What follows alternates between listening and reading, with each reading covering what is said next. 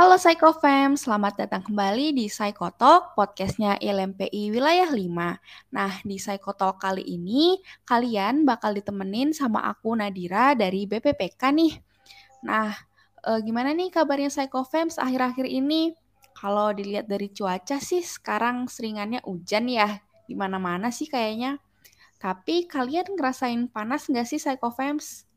It's maksudnya bukan panas cuaca loh, tapi panas yang aku maksud di sini ini itu panasnya media sosial Psychofams.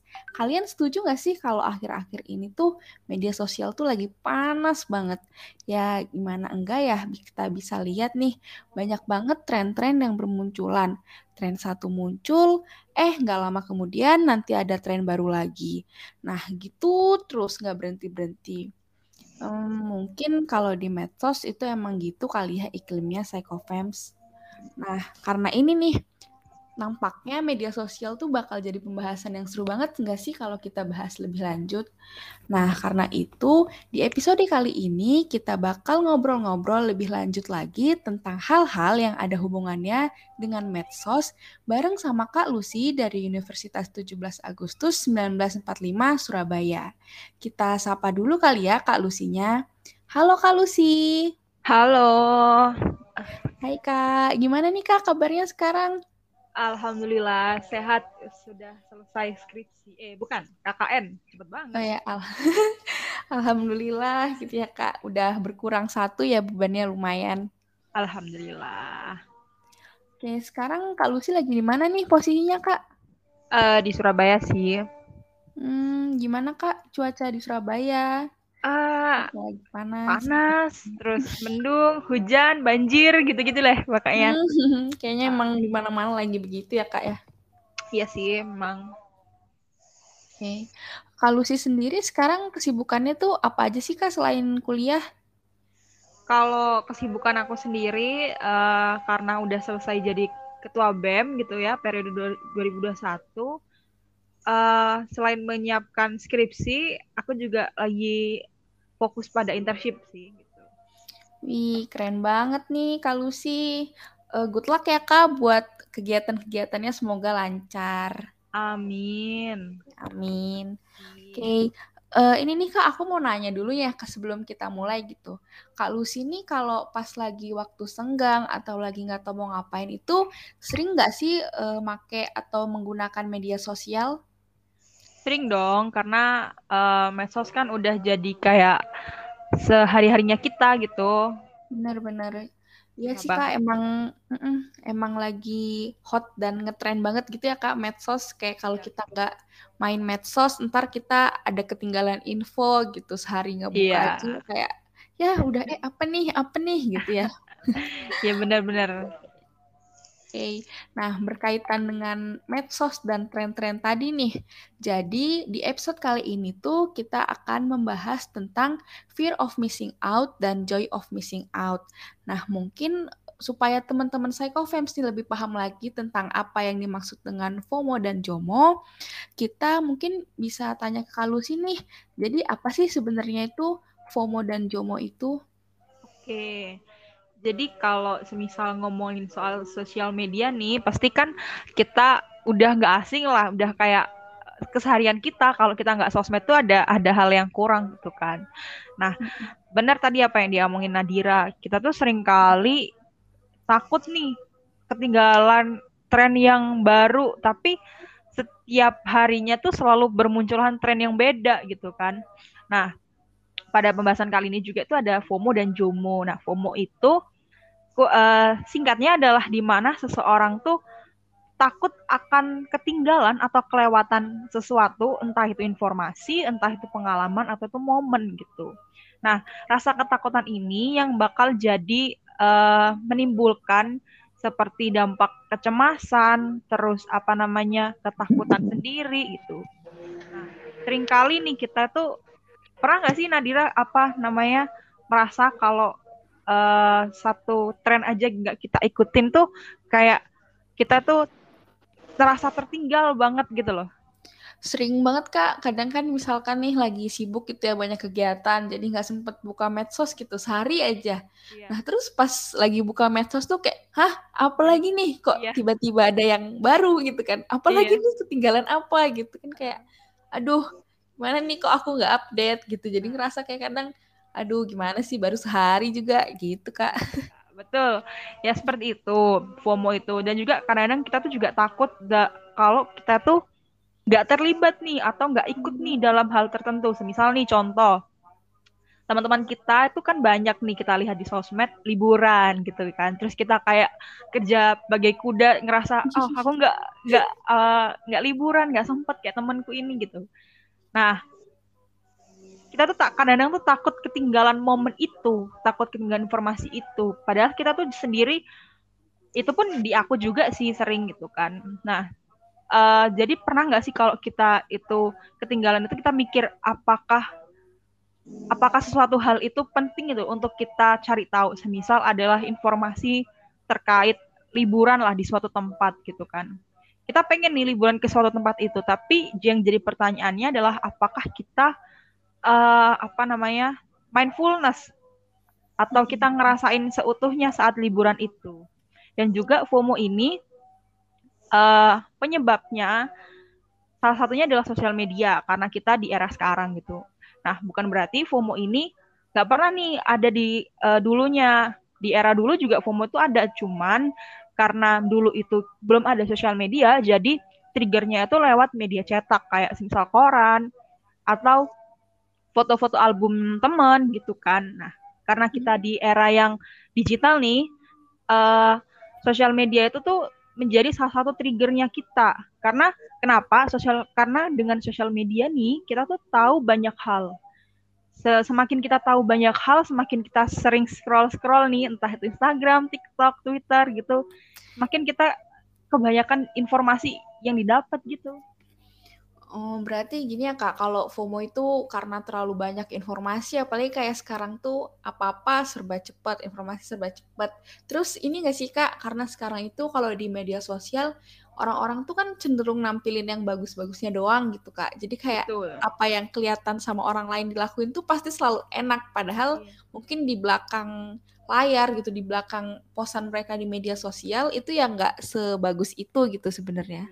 Betul betul gitu. Jadi yang ditampa, ditampilin di sosial media itu hal yang bagus-bagus aja. Jadi kita ngerasa kayak kita ngelewatin masa-masa yang jeleknya, proses yang nggak enaknya tuh ngerasa cuma diri kita aja, tapi nggak gitu.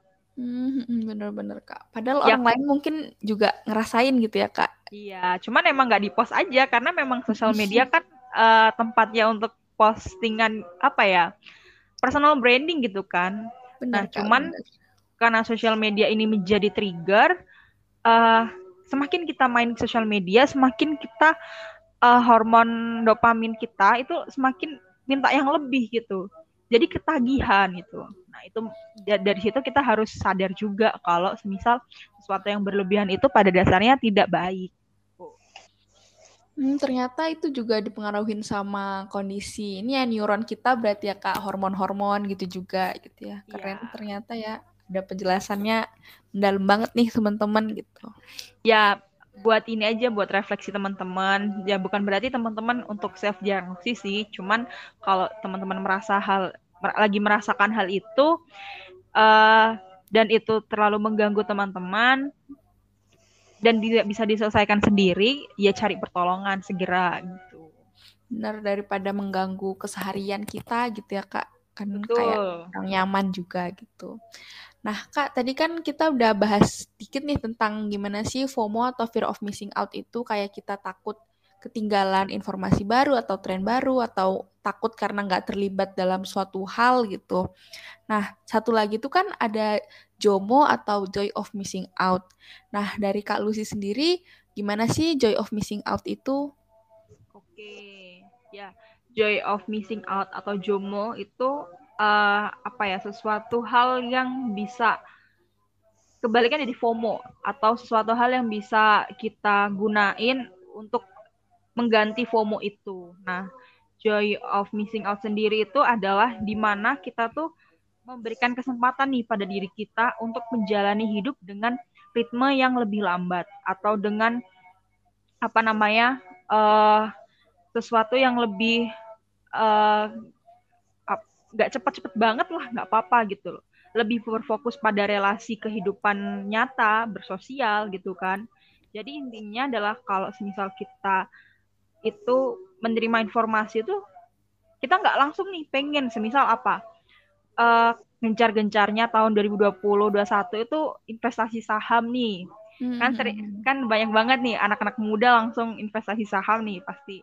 Atau enggak cryptocurrency. Nah, kita tuh langsung ikut-ikutan nih, nggak mau ketinggalan atau enggak kita itu da, tahun 2020 2021 kan banyak pengusaha-pengusaha milenial yang uh, buka coffee shop gitu. Nah, kita tuh ikut-ikutan tuh di situ. Nah, kalau semisal menerapkan JOMO itu lebih ke arah kita kita nggak langsung menyerap informasi itu, tapi kita lebih ke arah oke okay, ini aku mau buka coffee shop atau aku mau investasi saham, tapi kita lebih ke apa namanya memikirkan fundamental thinking kalau aku bilang sih. Jadi lebih ke arah basic uh, kenapa aku harus buka usaha ini, kenapa harus coffee shop, bagaimana pemasarannya, bagaimana nanti marketnya, atau enggak kenapa aku harus investasi saham, kenapa enggak emas, kenapa enggak ini itu. Nah, itu yang bikin kita step down dulu. Jadi enggak enggak melulu harus lari gitu kan, tapi kita berhenti dulu, kita mikir dulu, uh, kita mindfulness gimana ini baik atau enggak, ini buruk atau enggak bagi aku dan segala macamnya. Itu yang perlu diterapin sih sebenarnya. Dan kalau kita ketinggalan informasi bukan berarti itu akhir dari segalanya gitu kan. Sering nggak sih kita mikir kalau kita ketinggalan informasi itu adalah akhir dari segalanya gitu. Iya kak, padahal kan kalau informasi ketinggalan masih bisa dicari gitu ya di internet. Iya, Kayak ya kalau nggak di internet bisa nanya sama orang atau siapa gitu. Gak, bukan sebenarnya itu bukan sesuatu hal yang perlu kita ah ketinggalan informasi gitu-gitu. Aduh gimana nih gimana nih? Gitu. Nggak perlu bukan hal yang harus kita takutin banget gitu ya kak ya. Atau Betul. ketinggalan tren atau apalah gitu. Jadi FOMO sendiri itu kan uh, lebih ke arah uh, kecemasan gitu ya kita kita takut ketinggalan dan itu menimbulkan kecem dan itu menimbulkan kecemasan gitu dan ini lebih banyak kepada orang yang kesepian, terus apa namanya suka terisolasi, terus habis itu orang yang merasa rendah diri, dia akan cenderung FOMO karena kenapa? Dia menggunakan gadgetnya itu sebagai uh, sebagai dia untuk terhubung dengan orang lain gitu. orang Atau, lain uh, gitu. validasi gitu nggak sih kak kayak terus ya, nyari betul, uh, betul. supaya gimana diterima di masyarakat gitu. Hmm, gitu. Yang, yang dicari adalah validasinya orang lain tapi pernah nggak sih untuk mikir uh, refleksi diri sendiri emang itu sepenting itu untuk kita mm-hmm. post atau untuk kita ikutin bener sih kak jadi kayak nggak mikirin keadaan diri sendiri gitu misalkan kayak kalau misalkan aku boleh contoh nih kak kayak mahasiswa gitu kan sekarang apalagi semenjak pandemi itu banyak banget kayak event-event atau kegiatan kayak internship atau volunteer gitu banyak dilakukan secara online gitu terus kayak ngelihat orang-orang kok tambah keren-keren banyak banget kegiatannya terus kita yang nggak ikut gitu jadi kayak aduh kok orang-orang udah sampai sini aja tapi kok aku masih kayak jalan di tempat gitu-gitu iya. tuh termasuk juga nggak sih kak? Iya benar benar itu kan uh, dampak dari FOMO itu kita lebih kayak ngerasa membandingkan diri kita ke orang lain gitu. Jadi seolah-olah diri kita tuh kayak lambat-lambat aja tapi orang lain udah cepet udah udah punya ini itu sedangkan kita masih gini-gini aja nanti kan lebih ke arah quarter life crisis gitu nanti. Nah, hmm. itu yang perlu kita sadari juga bahwa setiap orang ada masanya, setiap masa ada orangnya gitu. Benar. kan. Jadi uh, prosesnya aku sama Nadira sendiri itu beda gitu. Dan gak ada yang sama. Semuanya itu akan berjalan pada waktunya. Ya dinikmatin aja proses itu. Bener banget. Bener banget sih kak. Aku setuju banget sama apa yang disampaikan sama kak Lucy. Teman-teman Psychofans juga pasti setuju gak sih sama yang disampaikan sama kak Lucy? Nah, nah mungkin tadi udah kita bahas tentang FOMO dan JOMO itu gimana gitu Terus tuh aku mau nanya lagi nih Kak, apakah sebenarnya FOMO sama JOMO ini nih selalu berkaitan sama medsos atau ada nggak sih Kak sebenarnya hal lain yang bisa mengakibatkan kita tuh mengalami FOMO gitu. Uh, Oke, okay. kalau semisal karena karena kita dua tahun ini kita dilanda pandemi gitu ya, jadi untuk interaksi ke orang lain itu rada dibatasin. Medsos tuh jadi jadi ini acuan pertama gitu, ya apa trigger pertama. Karena orang kan nggak nggak bisa untuk interaksi ke orang satu ke orang lainnya gitu. Sebenarnya kalau FOMO sendiri tuh nggak nggak melulu di sosmed, tapi bisa aja di apa namanya uh, kalau dulu kita tuh kan media cetak tuh. Ada media cetak koran atau majalah itu kan. Majalah yang modelnya bagus-bagus. Nah itu kita ngerasa uh, pengen nih ngikutin tren ini itu gitu cuman karena kita dua tahun ini lebih ke arah pandemi otomatis kita interaksi dengan manusia dibatasin. Otomatis kita lebih intensitas memakai sosial medianya tuh lebih panjang gitu. Jadi kita ngerasa kayak uh, dengan sosial media kita bisa terhubung nih dengan orang lain walaupun kita lagi uh, lockdown atau dibatasi interaksinya. Tapi kita nggak sadar kalau bahwa dampaknya itu ada nih gitu yaitu FOMO tadi Hmm, ya bener Kak, karena FOMO itu kayaknya juga baru ngetren ngetren yang ngetren banget kan akhir-akhir ini Kak, semenjak ini ya, semenjak pandemi terus semuanya apa-apa online. Jadi mungkin emang fokusnya itu emang lebih ke media sosial gitu. Tapi sebenarnya FOMO itu tuh bisa juga terjadi lewat media-media lain kayak media cetak gitu ya kayak. Ya. Iya bener banget, apalagi kalau semisal cewek nih ya, cewek itu kan yang biasanya racun Shopee gitu kan. Hmm, bener kak. gitu kan, terus kita lihat kebanyakan kalau kita follow influencer gitu, influencernya lagi endorse ini ini tanpa kita tuh cari tahu ini produknya bagus nggak sih? Kalau dalam ranah make up nih ya kita cewek-cewek atau skincare gitu kan biasanya langsung oh yaudah check out aja check out aja. Tapi kita nggak ada yang step down dulu kita pikir dulu oh ini ini bagus nggak sih? Terus apa ingredientnya cocok nggak sih atau gimana? Hmm. itu iya kak. Bener ya jadi kayak kita tuh selain karena banyak banget nih apa ya trigger-trigger yang bisa membuat kita tuh FOMO gitu terus kita juga harus meningkatkan kemampuan kita untuk melakukan joy of missing out ini ya kak biar iya. ya kita lebih bisa calm down bisa lebih tenang gitu kalau mau ngapa-ngapain nggak yang langsung ke pengaruh sama orang lain gitu ya kak iya. Betul banget kita tuh gini kita tuh saat kita joy of missing out atau kita menerapkan ritme hidup yang lebih lambat itu bukan berarti kita uh, apa ya tertinggal tertinggal jauh. Tapi kita lebih ke arah filter atau enggak berusaha beradaptasi dengan keadaan tapi uh, lebih ke arah dengan metode mindfulness jadi dengan kesadaran yang penuh gitu. Nah orang-orang tuh kan sering banget nih ya aku juga sih waktu dulu tuh sering banget untuk takut atau apa ya uh, kalau kita nggak ngikutin tuh langsung kita kayak terasingkan gitu nggak sih Mm-mm, Kak, apalagi kalau lagi ngumpul sama temen gitu terus kayak eh aku doang yang nggak tahu gitu ya. Nah, biasanya kalau kalau cewek tuh apa selain skincare tuh K-dra K-drama itu. Oh iya iya. Ya, banyak banget itu. baru kita, kita baru apa namanya baru nonton apa startup terus ada lagi Squid Game terus ada lagi yang lain nah itu dia Padahal satu satu drama itu beberapa episode gitu. 16 episode gitu.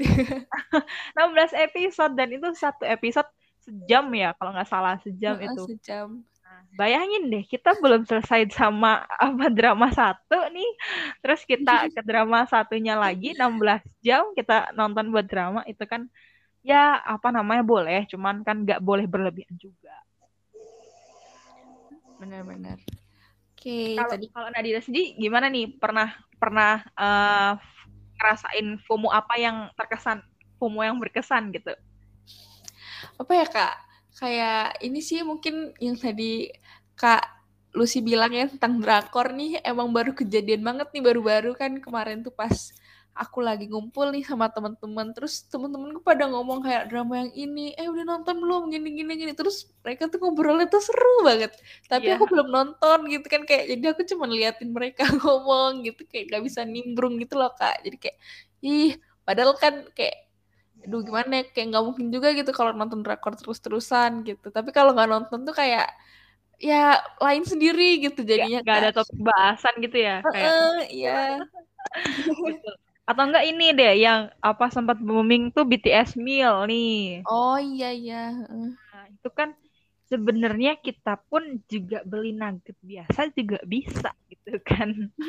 Atau enggak kita beli nuggetnya sama gitu cuman nggak ada gambar BTS-nya it's okay gitu. Cuman kadang-kadang kita tuh ngerasa ya tadi tuh takut tertinggal takut terkucilkan. Oke okay aja sih sebenarnya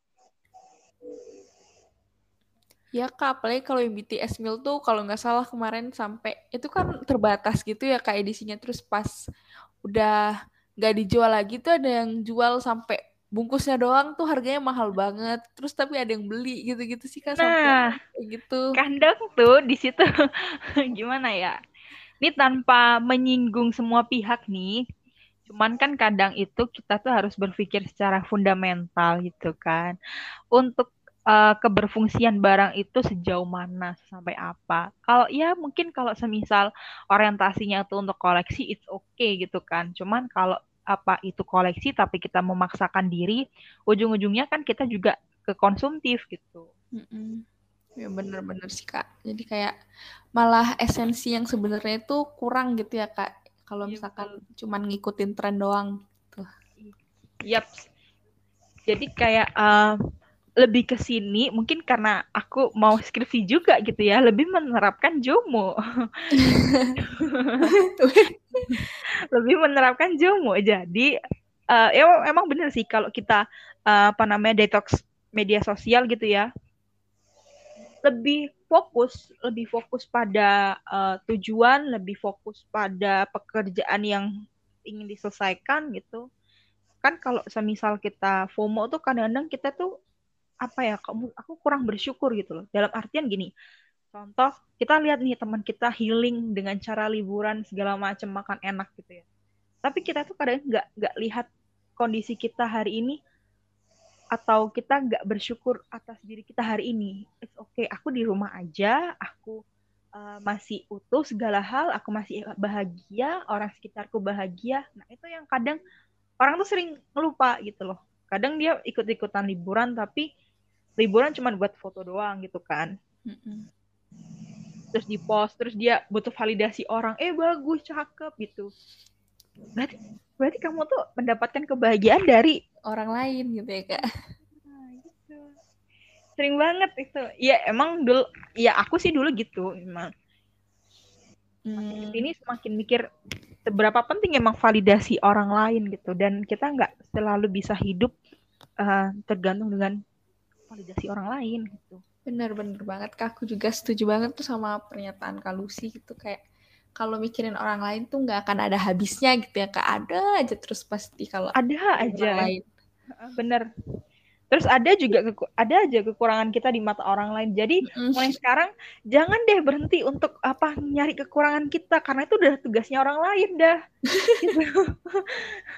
jadi kita lebih fokus ke self improvement aja nih gitu dari yeah. pada iya. capek-capek mikirin kekurangan itu udah tugas orang lain jangan yeah. tugas orang lain Iya bener-bener sih kak. Kayak ya udahlah gitu kita jalanin aja apa yang kita bisa gitu ya kak. Okay. nah terus kak tadi kan uh, kakak udah bahas dikit bahas juga tentang dampak dari FOMO itu gimana bikin kita cemas terus bikin kita selalu apa ya takut ketinggalan tren gitu-gitu. Nah kalau misalkan dari Kalusi sendiri nih menurut kakak gimana sih uh, dampak FOMO dan JOMO itu dari secara lebih luas lagi nih dalam kehidupan kita sehari-hari. Pengaruh FOMO dan JOMO pada uh, apa namanya pada secara luas ya. Ya kita akan jadi orang yang selalu gak ada habisnya gitu loh.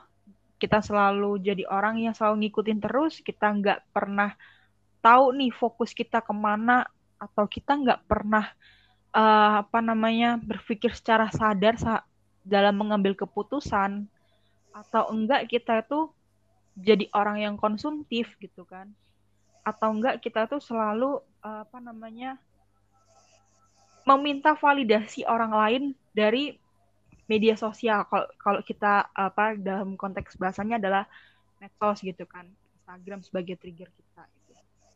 Nah hal-hal tersebut itu yang justru nggak baik nih untuk perkembangan diri kita ke depan. Misal kalau kita nggak fokus pada hal yang kita tuju, uh, kita terlalu mengikuti tren orang lain, influencer atau atau siapa pun, kita nggak akan punya tujuan nih sampai ke depan. Nah, mumpung nih tahun baru kan kita punya harusnya kita semua punya resol uh, apa namanya resolusi untuk tahun ke depan atau resolusi untuk tahun ini gitu.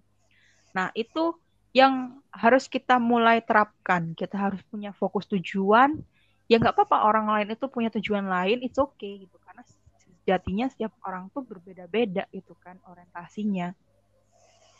Dan juga bersyukur. Nah bersyukur tuh perlu banget sih.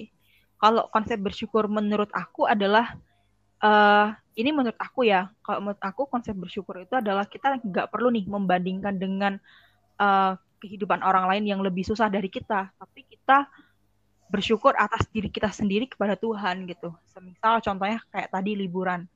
Ya aku bersyukur, aku nggak nggak liburan nggak liburan seperti orang lain nggak apa-apa. Aku bersyukur masih ada di rumah dengan sehat walafiat, dengan aku apa namanya nggak kekurangan satu apa pun, aku bahagia, orang sekitarku sehat dan bahagia itu udah cukup buat aku kadang kita juga perlu untuk detox sosial media karena uh, kita alihkan ke interaksi uh, dunia nyata bukan aja bukan hanya dunia maya gitu nah itu sih okay. berarti kalau kunci kalau tadi kan dampak dari FOMO itu lebih kayak kita takut terus cemas terus uh, apa bisa muncul juga nih perilaku konsumtif karena terus-terusan mengikuti tren ataupun apa yang lagi hits gitu kan kak. Jadi emang kuncinya itu untuk gimana kita caranya bisa fokus sama diri sendiri, terus gak membanding-bandingkan diri dengan orang lain gitu, terus mungkin bisa lebih uh, apa ya menjalin interaksi yang nyata gitu dengan orang-orang di sekitar kita, terus ya banyak bersyukur dan ya pokoknya grateful lah untuk apa aja yang udah punya kita punya di sekarang gitu dan terus melakukan improvement-improvement yang bisa membantu diri kita untuk jadi lebih baik lagi gitu ya kak. Betul banget gitu. Okay. nah terus kalau misalkan ini kak untuk uh, pengaruh FOMO dan JOMO ini bisa nggak sih kayak apa yang mengakibatkan tuh kondi munculnya kondisi-kondisi psikologis tertentu kayak bisa mengacu ke gangguan tertentu atau apa gitu misalnya kak?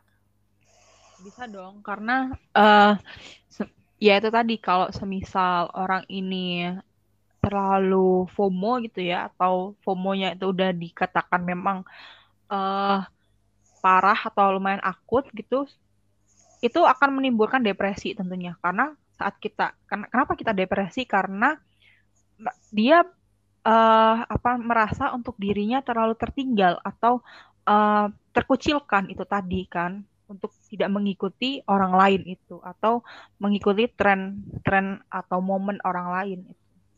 Terus kita juga ada kecemasan. Nah, kecemasan juga ini kan sesuatu hal yang nggak mengenakan gitu kan.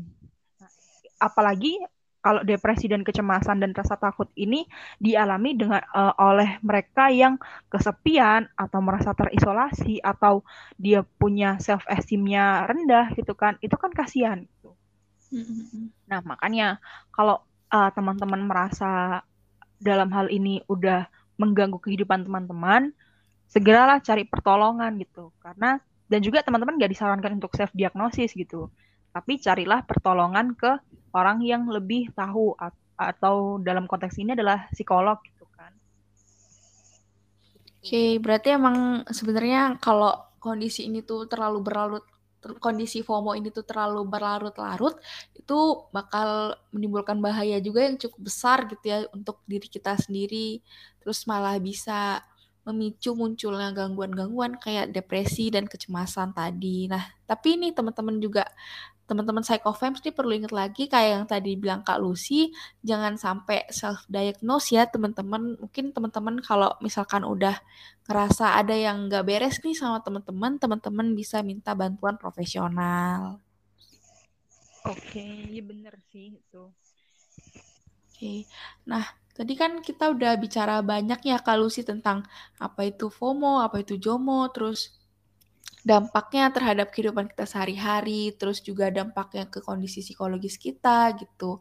Nah, uh, tentu aja nih yang paling penting gitu untuk meng, apa ya menurunkan kadar kefomoan kita ini nih kita tuh harus menerapkan uh, JOMO gitu memaksimalkan penerapan JOMO. Nah, dari Kak Lucy sendiri, ada nggak sih tips-tips tertentu gitu yang bisa kita lakuin? Uh, apa sih langkah-langkah konkret gitu yang bisa kita lakuin untuk menerapkan JOMO ini tuh dengan maksimal gitu, Kak? Oke.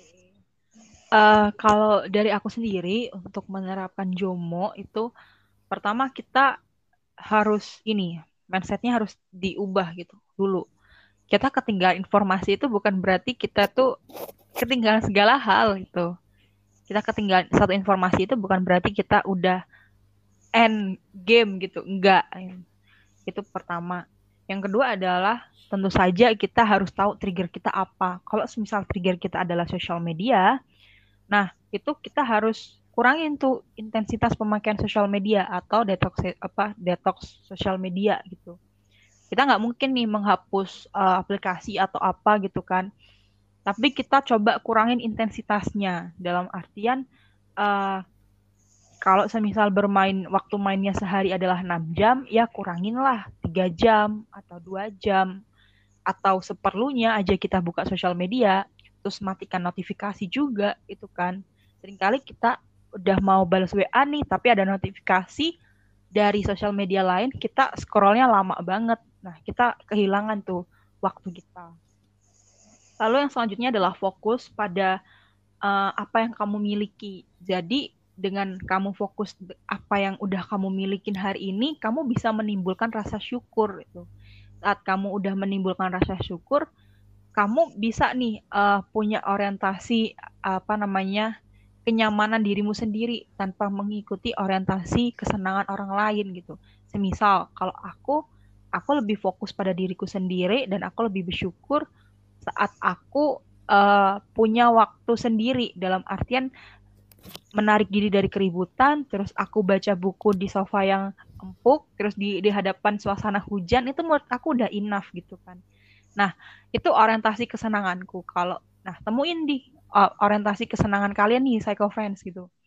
Apa orientasi kesenangan kalian? Jangan sampai kalian itu uh, apa namanya mempunyai orientasi kesenangan itu dari orientasi kesenangan orang lain. Itu, itu yang perlu diterapkan. Lalu uh, rasa syukur itu juga penting gitu. Dalam artian kalau kita bersyukur kita nggak mudah untuk uh, apa namanya merasa tamak gitu, merasa kurang ini, kurang ini, kurang ini gitu loh.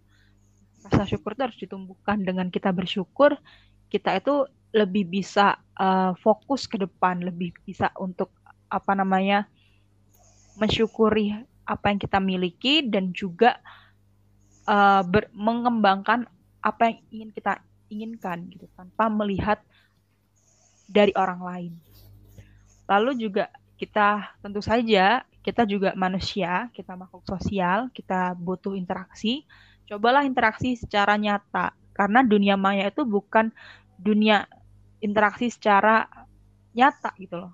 Jadi kalau semisal kalian merasa terhubung di sosial media, bukan berarti kalian itu uh, sepenuhnya apa namanya? Bukan berarti kalian itu sudah berinteraksi secara nyata. Kadang tuh ada beberapa penelitian yang menunjukkan kalau interaksi secara nyata itu lebih mengenakan dan kalau kita kadang pernah sadar nggak sih kalau kita interaksi secara nyata sosial media kita atau gadget kita itu lebih kita taruh gitu saat kita ngobrol bareng. Dan itu lebih enak. Kalau menurut aku itu lebih plong banget. Itu tuh coba nih.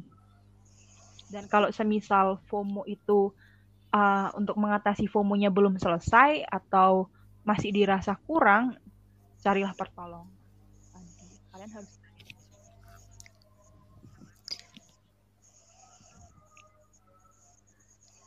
mungkin itu aja sih dari aku Nadira.